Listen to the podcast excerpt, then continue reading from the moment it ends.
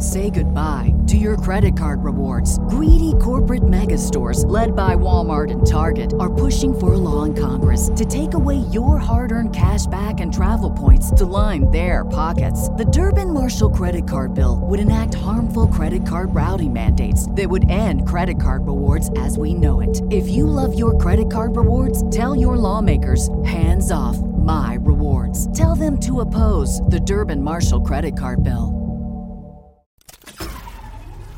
This tea is piping hot. Get the latest celebrity news first all day long with hot headlines from O K magazine dot com.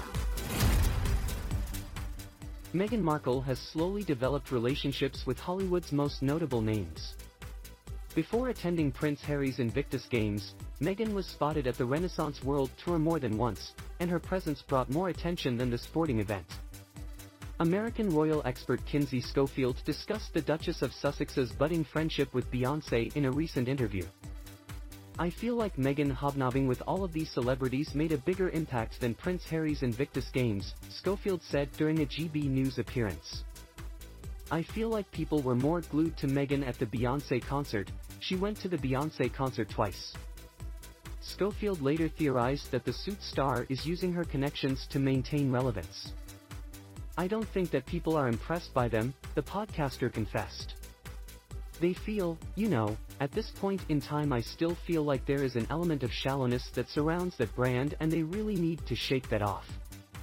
Oh my goodness, gracious me," she added. The former reality star later compared Prince William's recent trip to New York City to the Sussexes' May incident with paparazzi. "Isn't this interesting?" the journalist asked. "And after Prince William had such a successful visit here, Americans went crazy for Prince William." The commentator mentioned the partner's upcoming plan to host an Archwell Foundation gathering in the Big Apple for World Mental Health Day on Tuesday, October tenth. But this is the first time the Sussexes are back in N Y C after that car chase after Meghan accepted her award for her podcast that no longer exists, she noted. "And they're doing an Archwell in-person event on Tuesday, where they're going to be discussing people's digital footprint, children's digital footprints and how parents can protect their kids online." Meghan's connection to the Houston-born artist played a significant role in the Harry and Meghan docuseries. The actress told Harry that she received a text message from the Queen Bey in support of their decision to flee royal life. "She said she wants me to feel safe and protected," Meghan read on camera. "She admires and respects my bravery and vulnerability and thinks I was selected to break generational curses that need to be healed." OK previously reported that the Sussexes' close circle was evolving with them, as expert Hope Flynn explained how their new pals will help them navigate the next chapter of their journey. "As we grow older and under certain circumstances, it is totally normal behavior for a married couple or for people in relationships to lose friends over time," Flynn shared. "It can be hard enough and overwhelming for individuals to maintain friendships on a day-to-day basis, let alone when you meet someone new and now have to give time to them on top of other life commitments," Flynn added. "People have to prioritize and sometimes that means the friendship suffers." After the American-based royals left the U K in twenty twenty, their lives rapidly changed as they navigated living in Montecito, California, and welcoming their youngest child, Princess Lilibet.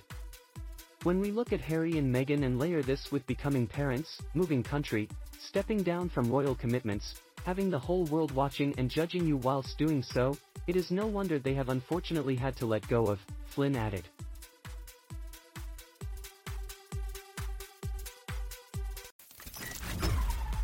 We'll keep you updated throughout the day with the scalding details. For more fiery headlines, visit O K magazine dot com and hit subscribe.